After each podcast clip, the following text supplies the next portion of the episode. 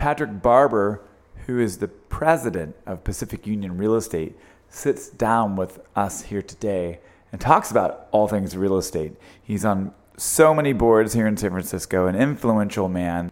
He's my friend, a native San Franciscan, and all around good guy.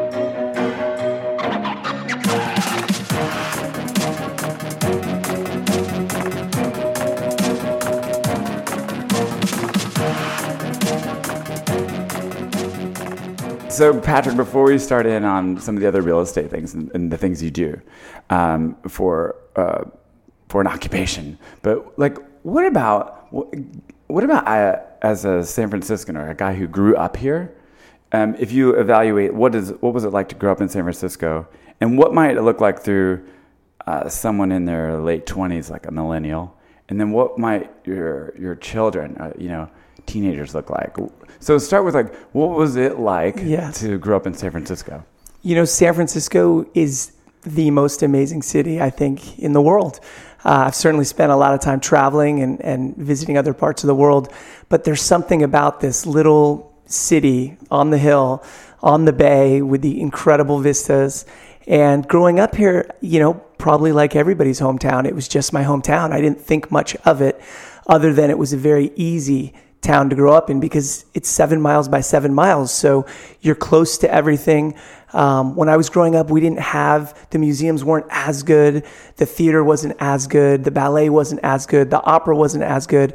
But over the years, there's been so much investment in the city, and you know we have world class arts, we have world class parks, we have you know better transportation certainly than we've ever probably had in the history of the city, and um, you know it's just a remarkable place the hard part I think about these 20 year olds and millennials and th- that are here now is it's just a little bit faster and a little bit less personal. And it's just the world is so go, go, go now that people are always on their devices and people are always working and people are always, you know, walking from here to there without even paying attention to the vistas, let alone the beautiful architecture, let alone the beautiful person walking beside them or by them to say hello. So I think the city's lost a little bit of that neighborly just love that mm. I grew up with and still, you know, I prefer to go into a bank and talk to a teller. I prefer, you know, if there was Golden Gate Bridge toll takers, I would still go through and probably still hand them my $5 and thank them very much. And that's a part of San Francisco that I think is is going away. And then for my children, I have a, a 14 year old and an 11 year old, a boy and a girl. And I feel blessed that I'm able to raise them in San Francisco. I always say to my my beautiful bride that um, you know it's it's great to grow up in the beautiful safety of the, the suburbs, and she grew up in Orinda, and we have lots of friends in Marin. But being able to afford to raise our children in the city and to send them to you know incredible unfortunately private schools. The public schools have gotten much better and i'm sure scott wiener talked a little bit about that when you had your podcast with him. I mean the city is making good strides but mm-hmm. there's a long way to go and i think for the children you know it's it's harder on those that don't have the means to to really you know send them to private school and take take care of them Do you think it's comfortable for them? Do you think that they feel the busyness uh, of the city versus you felt a calm in the city growing up? Or is it just the way it is, man? Yeah, good question. So it's that street smart of growing up in the city where you never can be too comfortable. So growing up, you know, I'd go out to Seventh and Clement to Gordon's Sporting Goods to get my tennis shoes once every two years when I saved up enough money for that next pair of Nikes, or you know, to get that skateboard.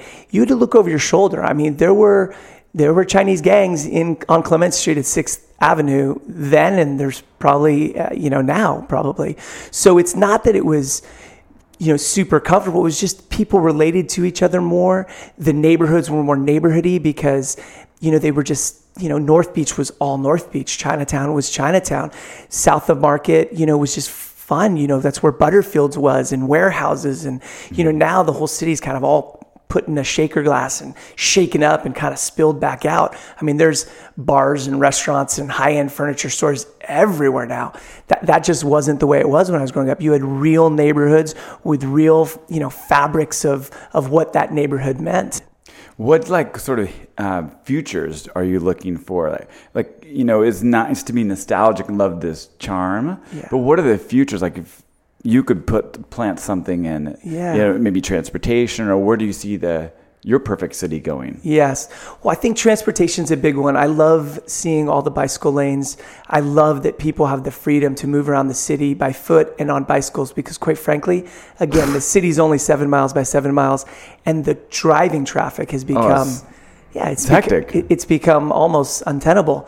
Um, but I think the future of the city is hopefully leadership and a government that actually does what the people want instead of what they need to do to get elected for the next four years. And obviously, I'm not a politician, but sitting as I did on the um, uh, president of the Association of Realtors, it was amazing how political something as simple as look, let's figure out housing for people that need housing. Let's figure out homelessness. Let's figure out congestion. I mean, these shouldn't be partisan topics. They should be topics that everybody wants to join the conversation constructively to solve. And so do I think we need, you know, more trains and things running all the way out to, you know, 48th Avenue? Absolutely. And we need to look at, you know, infill of you know, when you look at all the problems, and last year, the big fight over development in the Mission District. Yeah. You know, when they started building high rises on 3rd Street and on Harrison and in areas where there was no neighborhood, it didn't matter. Nobody cared. As a matter of fact, it kind of brought life to those neighborhoods. Yeah. It brought housing closer to the ballparks and the waterfront and, you know, downtown San Francisco where so people people, work, could work. yeah. Exactly, and not use transportation. But when you go into a, an established neighborhood like the Mission and you start building, you know, 300 unit buildings, it does have an immediate effect on that neighborhood. And so I'm a fan of building, but building intelligently and building infill. So, for example, if you've got you know, Geary Boulevard and Clement, where you've got, you know, four, three and four story buildings, and then there's a lot of two story, two unit buildings. Why not incent those two unit buildings to combine or to build up or to add and build up the density in areas that are already transportation corridors and, and give those people an opportunity to take part in adding housing um, while not changing the character of the neighborhood. As a matter of fact, you'd revitalize some of these neighborhoods because you know you drive down Balboa today. th- There's still a ton of empty storefronts, and unfortunately, because we're sort of on the back end of this economic wave that's hit us for the last five years and really, you know, changed our city dramatically, you're starting to see these same vacancies on Fillmore streets and Chestnut streets because the rents have just gotten too high. What do incentives look like? That's an interesting thing. Like to take a two-unit building and incentivize the uh, the owner of the building to build another couple of stories on that. What would that look like? So it could be a lot of things, and I've thought a lot about it. It could be um, tax credits, no, no increased tax uh, basis for the addition. So if you had a building and you bought it in 19, you know, 80, and you paid, you know, seven hundred thousand dollars for it, and then you went to add a seven hundred thousand dollar remodel or million dollar remodel, no new taxes. It wouldn't get reassessed, but you'd be adding housing, and then maybe perhaps no rent control for that new housing so that the old housing is under rent control, the, the, the original two units, but whatever you add is not under rent control, again, so that a mom and pop can derive a return for having spent money to improve and increase a the value of that property. Now, eventually, all these properties trade. And the city gets the full benefit because at that point they will get the tax revenues from the new full price of the property. Um, and quite frankly, there's a lot of people, a lot of economists, um, not just real estate people, who will show you the argument of why rent control doesn't work. It arbitrarily keeps many rental units low, mm-hmm. but it keeps all the other rental units that come to market high mm-hmm. because there's not the turnover. When you go mm-hmm. to cities where there's turnover, rents are more even. They don't have these big fluctuations. I've read that a lot, and it's hard to get that case across to people who are so or just adamantly for the you know or pro tenant. Absolutely. And we're working, um, the San Francisco Association of Realtors sponsored a bill that's on the uh, ballot next week, which would allow the um, income uh, to double for those that would apply for moderate income housing. So, for example, if right now I think it's somewhere around fifty to sixty thousand dollars combined that uh, a family can earn in order to qualify for uh, subsidized housing for the city. Why not make that what two teachers or two firefighters make and make it double $120,000. And it's an easy ballot measure. I think it will pass. Um, but it's just common sense. If we give more of our you know, civil servants, our teachers, our, our first responders, the opportunity to live in the city, and we invest and build and give incentives to add housing and not add one bedroom condominiums at $1,400 a foot and add 160 of them. Add family housing, add units that are, you know, 15 to, to, to 2,200 square feet where you can have two, three children and, and go to the public schools and, and, and, and, and remake neighborhoods. Mm-hmm. I like when they take chunks of land, like here in the Mission, and do yeah. those 300 unit buildings. I always kind of um, would love to see just new single family little lots split yes. up. I don't know how. Have you ever thought about monetizing that? Perhaps there is higher value. I mean, clearly there's not because you can go five stories up. But there must be a scenario where it does make sense to go ahead and make traditional lots and get family housing. Yes. Do you include family housing in your mind for, like, say, three units, or sorry, three bedroom units and above? Do you Absol- call that family? Yeah, absolutely. The problem is most of the new construction is all called luxury, meaning it's expensive. Yeah. And you know, because the prices have been rising so fast here, I mean, you know, 21st and Guerrero selling out at $1,400 a foot. It's just not affordable for, for, for most families. So we really need the city to work with the developers and work with their own product that they're building because the city right now is building housing, but it's costing them on average $800,000 a unit because they don't have a free bidding process. They, they, they, they basically assign the units to uh, the buildings to the people that want to, uh, the developers that want to have them built. We've got another ballot measure that's again on next Tuesday, which just says, look, let's have fair bidding so that you've got multiple developers bidding to build San Francisco city properties mm-hmm. so that it's sure. the average of $500,000 a unit instead right. of their average of $800,000 a yeah. unit. Well, guess what? You can build 50% more housing for the, for the same dollars spent. So it's just a more intelligent way. And it's, it's hard. I mean, I can't fault Mayor Lee. He's done a great job. Um, but we really need strong leadership from people who don't care about their jobs and really care about the city. Um, so, what do you think about the millennials or anybody who's just trying to get their foot into owning real estate? Yeah. Where do you see opportunities? You know, has the the bus can't have already taken off from the station completely. So, what neighborhoods? Um, what do you suggest for people? Good question. So I was no different than these millennials when I was in my 20s. And I entered the real estate world because I thought ultimately to build wealth, you had to have real estate. And part of that was, yes, I was selling real estate during the day back then, um, but but I wanted to get into buying, you know, an asset that was undervalued for whatever the neighborhood, the condition, the quality, um, the building it was in, the block it was on, and adding value, and hence getting that sweat equity back out of that property. No different, but on a much smaller scale than what you've done so amazingly well. And I would say the same to them. Don't don't be disparaged. Go out and you know put your dollars and cents together, figure out what you can afford and what you can do, and then go see what fits that. What's the first step for people? It's like kind of figuring out okay, what what is the loan I can get? What do you tell them to do first? Yes always start with the facts. Yeah. You know, how much money do you have for a down payment? Mm. How much money can you borrow from, you know, a family member, a father, a brother? Um, how long do you need to borrow that money for? Mm.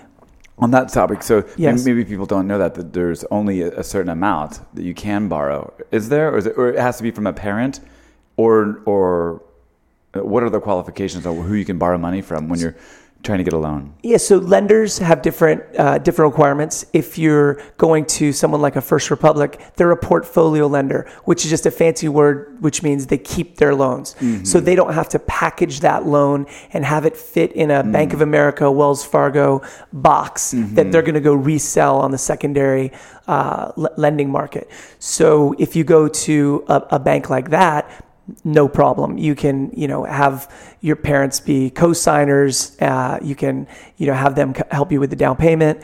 Um, and then other banks have, have other requirements. But there are loan products even today, even after the, the disastrous, you know, fall of 2008, 2009, um, that still do 3% down. So, I mean, if you've got a good job, you could put 3% down and still buy a piece of property. And interest rates are at you know, still 30, 40 year lows. Three percent down? Yes. What you talking about, Willis? That's Yeah. crazy. Yeah. Yeah. Um, so okay, you start with facts, and then I have this theory that sort of you know the the best neighborhoods will continue to grow faster than uh, the other neighborhoods. Yes. Right. So I'll prefer to buy in a principal area and stuff myself into a small spot Yes. versus a bigger spot in Outer Glen Park or something. buy the worst property in the best neighborhood you can. Yeah. And I totally agree. Right now, you can do no wrong, right? Everything that comes on the markets seemingly has been selling for the last five years. And you've seen this push from, you know, through the Mission District, through, you know, now Visitation Valley and down Third Street corridor and areas where, you know, housing used to be four, five, six hundred thousand dollars. Now it's seven, eight, nine hundred thousand dollars. Mm-hmm. Bernal Heights, I mean, there was a four million dollar transaction in Bernal Heights. So you've seen these these ceilings get pushed and pushed and pushed. Mm-hmm. Your safest bet is always to buy a tried and true neighborhood and and really the the the worst house you can buy on the best block. Mm-hmm. Um, that old adage of location, location, location has never changed and will never change.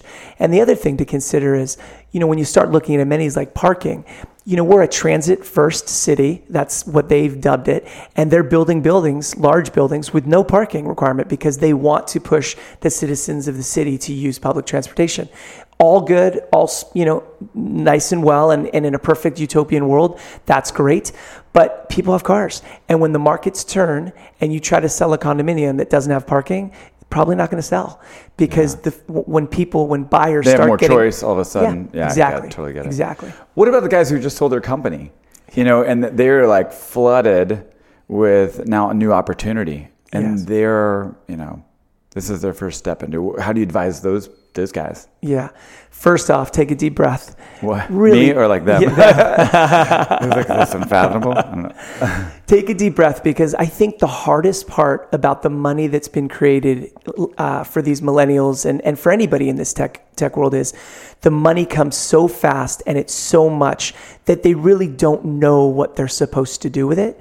And everything from making bad investments to doing nothing. And, and both are probably bad, right? You've got these, you've got all this money, and, and what do you do to create wealth? And I think one of our, you know, key differentiators, certainly Pacific Union, that, that I have worked on for the last seven years since we bought the company and took it private, is getting our real estate professionals to step away from transactionally oriented once every seven years when someone buys or sells to being fiduciaries expert advisors that look at the entire picture of their clients and advise them much like a money manager every day, every week, every month, every quarter, every year. So there is a trust that is built up and they know when they come and ask a question, it's not over a commission. It's really what is best for this family, this individual, this you divorcee, this, you know, widower, you know, really think. And uh, example comes right to mind. We had a, a wonderful um, lady come to us last year, very important apartment that she owns here in the city. And her husband had passed away in January and it was about July. And I told her, I said, look, you can't even talk to me for a year. I mean, you, you need to, you know, get your life refocused. You, you've, you were married for your entire, you know, entire adult life to a wonderful man. And I, I know this home reminds you of him right now, but you need to get back to normalcy. You need to get your life back and you need to start entertaining and, and doing things. And you know what? I'm very proud to say next week I'm going to a cocktail party at her home. And I'm, I'm very excited about that. So I think a true professional and expert advisor is not going to just, gee, wow, our firm can sell this very expensive apartment. No, it's that wouldn't have been the right thing for this person because she'll never be able to get this apartment back because it's so unique and special and unfortunately expensive. Um, that it was really about getting her to think about you know that not not the next year of her life and how sad it is to be in that home but the next 10 and 20 years where she's has to thrive and, and be that's a really uh, grown up and altruistic way of, of counseling somebody i mean that's that's not easy for everybody it's definitely not easy. It's easy for me because I, fortunately, out of the last 30 years in real estate, the last 20, I've really sat in a different seat. I don't make money buying and selling real estate and getting commissions for clients. I, you know, I started Sotheby's and then we bought Pacific Union. So I have these amazing agents that I really, I probably speak more at office meetings about philosophy and attitude yeah. and gratitude and taking care of yourself as far as health and exercise and being so that you can go and take care of these incredible clients that need us. Because you know real estate is the single largest investment most of them ever make. It is very stressful. Everyone that's been through it knows that. And ultimately you know i'm working with my team to figure out how do we alleviate some of the pain points in the real estate transaction you know that, that have been there for decades and decades and decades that aren't there when you go to buy a car that aren't there when you go to you know you know do other expensive things um, because really i mean we should be taking care of our clients in a much more holistic way than we even are now how much do you counsel your agents or how much do the agents know about someone's even financial position you know like hey bro that might be too much of a stretch. Yes. You know, so that must be a, a big thing, or, or, or perhaps not. But because not everybody wants to be totally forthcoming with everybody they come across, and for all their service professionals, they don't want to know, they don't want to tell everything. Yes, but, but you got to probably maybe do you have to coach your agents to help people pull back the throttle versus sometimes maybe they need to put the throttle down. Great question. Um, it's certainly personal and it certainly uh, depends on what age group they are. The millennials have no problem printing out a copy of their bank statement that says they have $23 million sitting at Wells Fargo. They, they, there's, there's no, maybe because it came in more easily, and I don't mean easily like they didn't work hard or didn't have an incredible idea or didn't work every day for five years. But when I talk to a lot of these millennials, you know, sometimes I say to them, you know, your mom and dad worked 30, 40 years and maybe have a million dollars in the bank and you're talking about you know your down payment is four or five million dollars on this property. So part of it is just perspective of where you come from and each person because they're individual you need to take a, a, probably a little bit different approach with each in general, I will say that as a real estate professional, especially as I've described it, not the I meet you at an open house, we're doing a transaction two weeks later because I found you a home, but the true relationship it's amazing how much you know about that family. And the finances are just a small portion. It's the mm-hmm. children, it's the schools, it's the dreams, it's the where do you want to be and why are you buying this home and how long do you want to be in this home and, and how do we help you create wealth out of this home by knocking out this wall and bringing in Green Couch to do amazing stuff to add value to that asset. Um, so, so it's it's probably different with each people. Now, the older generation, they're they're not as forthcoming with their finances, and that may be simply setting that up with the First Republics of the world, with you know the, the other great banks uh, in the city, and, and and having them have that one-on-one conversation, and then getting a report back. This client feels most comfortable in this price range, and that's enough. Mm-hmm. That's enough.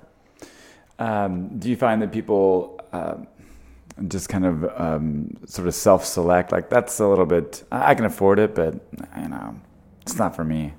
Dude, Abs- they must absolutely. like that must just lead you there. Yeah, absolutely. Lead your agents there. What's interesting about again, we do a lot of different types of sales, so everything from you know commercial on down to you know strictly residential, and most of our business is residential. Residential is interesting because you can't sell someone their home. What yeah. I mean by that is when, when for 30 years when someone walks into a place they feel they can put their head on that pillow every night 365 a year you just see it in their eyes. So really ours is about you know our job is about making sure their eyes wide open making sure we're negotiating the best possible price make sure we are doing all the right inspections you know really just knowing. So we're really guiding them and preparing them for this purchase And so it's it's it's it's just a little bit different. It's not like coming onto a car lot and do you want the red one or the yellow one and I'm Yeah. going to sell sell sell on the horsepower and this. It's it's so much more nuanced because everyone has their own idea of home. If I asked you to close your eyes and think of home, well, gosh, if you grew up in Louisiana and you know under banyan trees, y- your picture of home would be totally different than my stuck up next to another house Victorian in San Francisco where I grew up. It just it, mm. it so so it's so individual and that's probably the best part of our business is the individuality of taking people's dreams, taking people's goals and taking their financial interests and and truly working to make sure that you put them in the right home.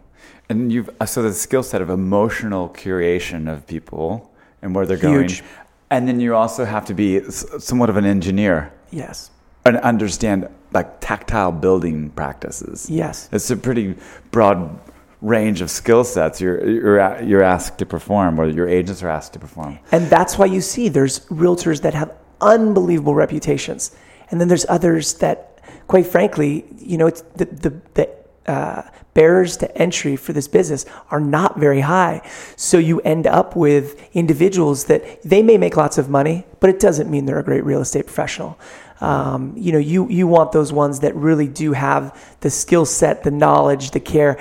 I call them the givens. I won't even look at hiring someone if they don't have the givens, meaning they understand property values, they understand construction, they understand title and escrow and all the different ordinances in San Francisco. They understand the neighborhoods, they understand the blocks by blocks, they understand the schools. These are all givens. If you don't have those, then what do you possibly have to, to share and give to your client? Mm-hmm. And then, what are in terms of design? What are buyers and families and others? What are you seeing? What trends do you see for Yeah. you know? And, and not the the developer special. Yes. Great The- question. The good stuff. Yeah, great question. So you you let it. Um, you are a pioneer, as you know. The Dwell magazine that I used to see in London, you know, 15 years ago, that you didn't see here, and I don't know, you know, Wallpaper, Dwell, all these modern magazines. Modern didn't used to sell here. We would have a William Wurster on Broadway Street, mm-hmm. and it just wouldn't have a big draw. I mean, literally 15 years ago, you know, if you got one or two offers, you'd be lucky. But it's interesting because today's buyers just there's some sort of pushback. They don't want quote unquote their parents home. So there is a huge push and has been for this modern, this box, this glass, this openness, this this taking a, you know, five room Victorian and taking all the walls out so there's two or three rooms on the ground floor. Um, so they can entertain and just all be in one space. I think at some point it starts to revert back. Um, you would know way better than me because this is what you eat and breathe and, and advise on every single day. But um, I've heard of late uh, the silly statement of, hey, look, these guys and gals are traveling all week for their jobs at these tech companies, staying in W hotels. When they get home, they don't want to feel like they're still staying at a W hotel. And unfortunately, so much of the design of the last six years is really just D- W hotel style. Yeah. And um, and I think people are getting tired of it, and I think people will start to pay again for you know the charm and the Yeah. and, and, and, and, and and you know just the uniqueness that seemingly has been taken out of so many of these renovations. Yeah, we're definitely even the last four years we've been at least peppering in the crown molding, but our version of crown molding, Yes. and you know we're doing details, we're doing layers. Uh, it just feels, I think, in one word, it just it feels more homely, and I think that's a place to recharge. Yes. Um, and so, what does your own house look like? What's your design taste? What's, I, I think I may have seen it once, or Yes. So, um, you know, like many people, I moved up and moved up and moved up. I started with two condominiums on, on Clay Street that I begged, borrowed, and um, didn't steal, but that's how the saying goes, to, to get those properties. And then I, I gutted them. I moved the kitchens. I moved the bathrooms. I added half bathrooms. Um, and funny enough, that was my first project, and it's exactly one block from where I ended up building my home you know, 20 years later. So my very first project is exactly one block away from me.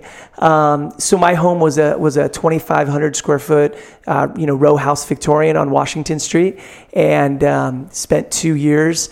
Uh, going down, going up, and now it's you know 4,800 square feet, um, and it is definitely a modernized Victorian. So it's open and contemporary, but with you know seven piece crown moldings that are 12 inches um, tall. It has you know 10 foot doors that are all you know solid and, and beautiful.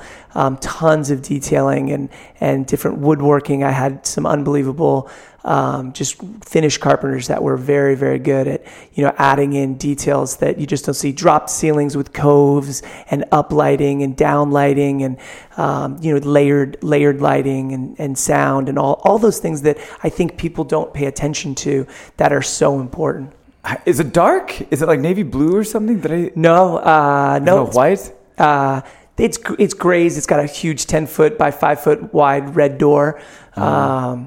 It's very it's very contemporary and and and and wonderful, and it's just the perfect house for our kids. That's cool. And yeah. you've been there for how long? Uh, we finished it. I bought it in 2005. We moved in in 2007. Do you intend to move out? Like, are you a 20 year house kind of guy? Or are you this is definitely a Rolling the, Stone? Yeah, you know, yeah. trying to this is the longest that I've ever been in a house. Um, and again, it's it's a city thing, right? Because it's hard to move when you get your tax base. Oh, because oh, once your tax base is set, the idea of going and moving, it just it, it becomes expensive.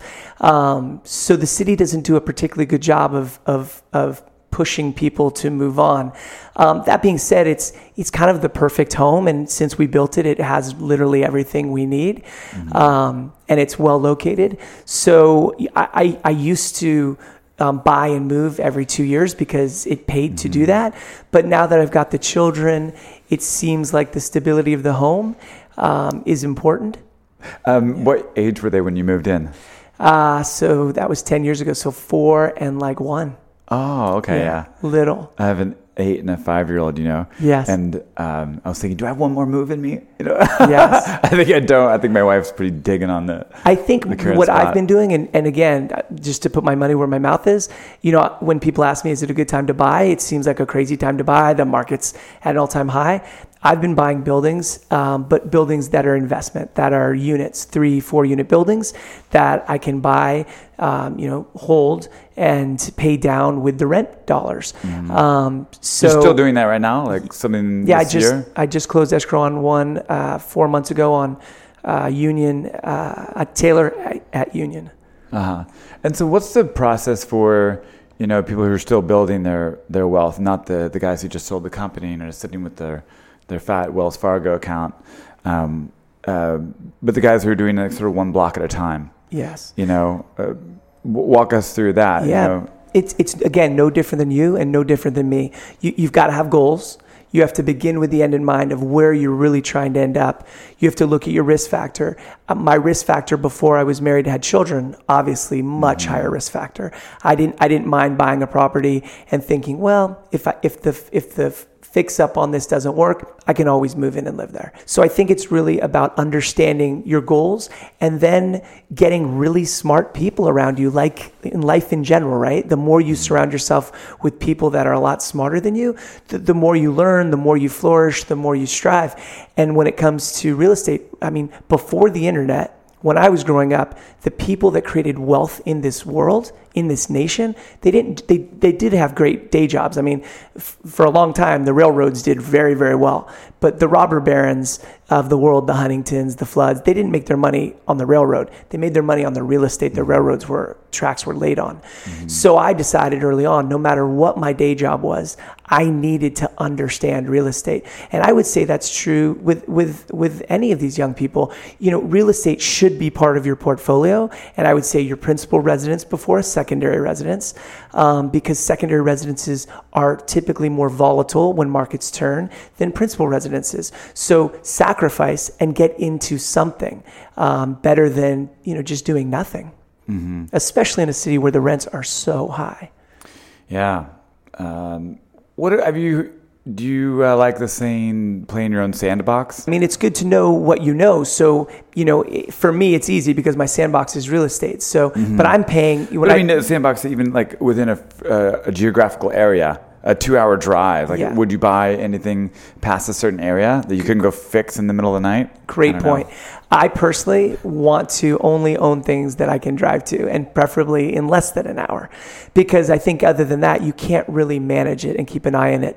You certainly can if you want to be a detached investor and you want to go into a fund or go buy housing in El Paso, Texas, where they've got unbelievable schools and students and people to pay rent and a high tech business.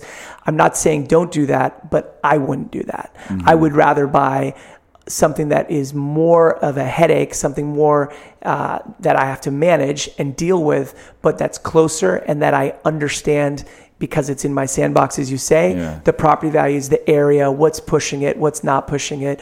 Um, and there are great opportunities. I mean, you asked earlier about, you know, the city and areas of opportunity. I think, I I think the areas of opportunity are going back to the neighborhoods that have been a little bit forgotten. I mean, when you can buy a condominium in Pacific Heights at $700 and $800 a foot, or go to Mission and, you know, 19th for $1,400 a foot, why wouldn't you go and buy the Pacific Heights Right. property? I mean, it's just a better value long term. Um, and the same with secondary homes. I mean, you look at markets like Sonoma. S- Sonoma is still not back above where it was in 2007, and that was a market that got just crushed Sonoma, the count, uh, the, whole county. yeah, the whole county. So there's there's great opportunities. And again, we're going to have another slowdown. I mean, the election will pass, hopefully, and um, you know interest rates will eventually go up. I've been wrong for years. I, I I've thought for years they would be going up, but the government has chosen to arbitrarily keep them low by by of course buying long bonds, which has kept the the, the bonds low. Um, so you know that time will come, and when it comes, there'll be other opportunities for buyers. Um, everybody always asks, you know, when is it going to slow down? Uh, when it, when is it going to pass? Yeah, I think the normalization started uh, a year ago, May.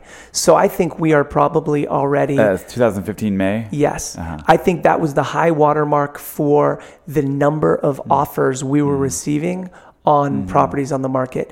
I think you've seen a normalization and it's and it's and it's a few things. It's the stock market was kind of bouncing around a little bit especially at the end of the year beginning of this year. Mm-hmm. You have buyer fatigue. You have where buyers have just been looking for so long and I'm they're out. so frustrated. Yeah. You have uh, the affordability index, which is just how many, even at these incredibly low interest rate, what percent of the population can afford the median house? That number's under 20% right now. That's a pretty disturbing number when you consider rates are at a 40 year low, yet only less than 20% of the people that work and live in San Francisco can afford the median house. So those are figures that, I mean, again, as a city, as a community, uh, uh, you know, we, ha- we have to wrestle with them and help solve these problems by providing answers. And again, it's, it's infill, it's not huge projects. It's, it's infill, it's, it's credits, it's, it's, it's getting the mom and pops involved and not just the big developers.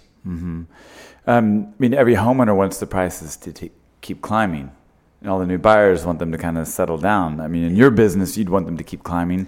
Um, Not as a- necessarily. no. I'll tell Well, I guess you- yeah, I've been doing this trade. for for 30 years. I've been in this business, and to quite frankly, I don't like buyers markets and I don't like sellers markets, and we're usually in one or the other, unfortunately. Mm-hmm. And what I mean by that is, if it's a buyer's market, the buyer has all the power, and there's unusual requests made and longer escrows and ah. uncertainty because the buyers have the power. And then the seller's market, which we've been in for quite a while, there's a greed that just grows. And the next property is more expensive than the last, and the next one more expensive than that. And, and, and, and then the expectation of the sellers is, well, my house is better than that house, it should sell for more. But the markets really don't work that way. I mean, you have to have buyers and you have to have sellers. And the more equilibrium there is between those two, the more I believe fair the market is and the more even. And you can bring in a buyer and put in an offer and have inspection contingencies. Oh, wow, what a concept. Gee, I mm-hmm. get to inspect what I'm about to spend a million dollars on. That should be almost mandatory. We shouldn't be transacting real estate without buyers having the opportunity to do inspections. And you'd be shocked how many people in the last seven years have bought properties without inspections, and it's just it's not advisable. Um, and so, with an equalized market where you've got a balance of supply and a balance of demand, you just end up with a more sane, smart Civil. market. Yes. yeah. Yeah, and not as much many hurt feelings. Yes. And when it's a buyer's market, I'm sure like the sellers are just just bummed. You know, uh, one of my friends has a saying, "Good for me, good for you, good for everybody." Yes. Like that's how you want to close a deal. Yes. Or you want, that's how you have a transaction. Yes. Um, and then so, but what about uh, somehow you know raising, I guess, wages across the board in San Francisco? That would help more people get into housing. Maybe that push housing prices higher. Is that even possible? I mean, creating better jobs, creating more jobs. Is that a problem? Well, when you think about San Francisco, and I'm not an economist, but I think we've added something crazy like 7,000 jobs in the last two years. That's a tremendous, and those are high paying jobs. I mean, those are six figure jobs. So, unfortunately, the equation side is not the demand. The equation side that's not working right now is the supply. So, until we do something about more affordable, and I don't mean affordable meaning low income, although we certainly need that as well, but more affordable housing for firefighters and police and nurses and teachers and doctors you just you're going to continue to see an outflow of those individuals and look this is a scary thought but most of our first responders do not reside in San Francisco anymore in San Francisco. When I was growing up, if you were a policeman, you lived probably in the same neighborhood where your precinct was. Today, that's not the case. They're in Novato. They're in they're in different parts of of, of, of southern Marin and and um, northern Marin because it's just more affordable and the schools are better and they don't have to take their entire paycheck to send their child to school. So you have to solve the supply side and it's we need to come up with a comprehensive, it may not be popular, but intelligent plan. And this gets to my sort of biggest problem with the city, which is the mayor has allowed this board of supervisors to work well together, but they work in fiefdoms. And at my company, we actually have a saying no fiefdoms, no castles. And what we mean by that is everyone has to work together and play together at my company. The city, and if you talk to, to Mayor Lee about this, you know, he'll, he'll, he'll balance it by saying it's good to let Scott Wiener in Eureka Valley pass a, a, a, ordinance that you can add an accessory dwelling unit because then we can see in his district if it worked. And if it works now we've got a little test case and we can go roll it out to the rest of the city. Now i see the logic there but the problem is is Scott Wiener rolls that out, and guess how many people applied for accessory dwelling units during the, the year that he had that program? Eight. Two- two- eight. yeah. Eight. So, so it had no meaningful impact because no one knew how to implement it because it was only there. I hired two architects, both of which said it can't be done. And then I finally hired a third architect, which was the architect for the city pamphlet that wrote the ADU, the accessory dwelling unit legislation so that they could see if I could do it. And they said, yes, you can. So here's someone who's in real estate who it took me the tenacity of going through three architects and finding the one that wrote the pamphlet to even start my process to get something done. So I would say it's great that we've got a board of supervisors that works well together and is letting each of them do what they want to do within their fiefdoms, within their districts. But at the end of the day, that's not leadership and that's not solving real problems. We need the board to get together and to think holistically about the whole city and not the whole city for the next four years that the next mayor's in office, but for the next 20, 30, 40, 50 years. Like running a company, you need to look at the plains in front of you that you have to walk tomorrow. You need to look at the mountains you need to climb over the next three years. And you need to look into the stars of where you want to be long, long term. And if you're not doing that as a business or certainly as a city, I don't know how you survive with the way this world is changing. And we need government in San Francisco that's not always running for office. We need them to implement what is a smart plains, mountains, sky, stars plan for this incredible city, or we'll never get there. We'll never get there. We have to start now. That's great. And who are you supporting on some of these races?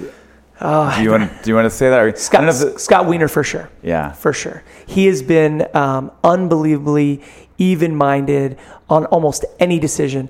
I met over the last years with many of the Board of Supervisors for different legislative pieces that we were proposing uh, from the Board of Realtors.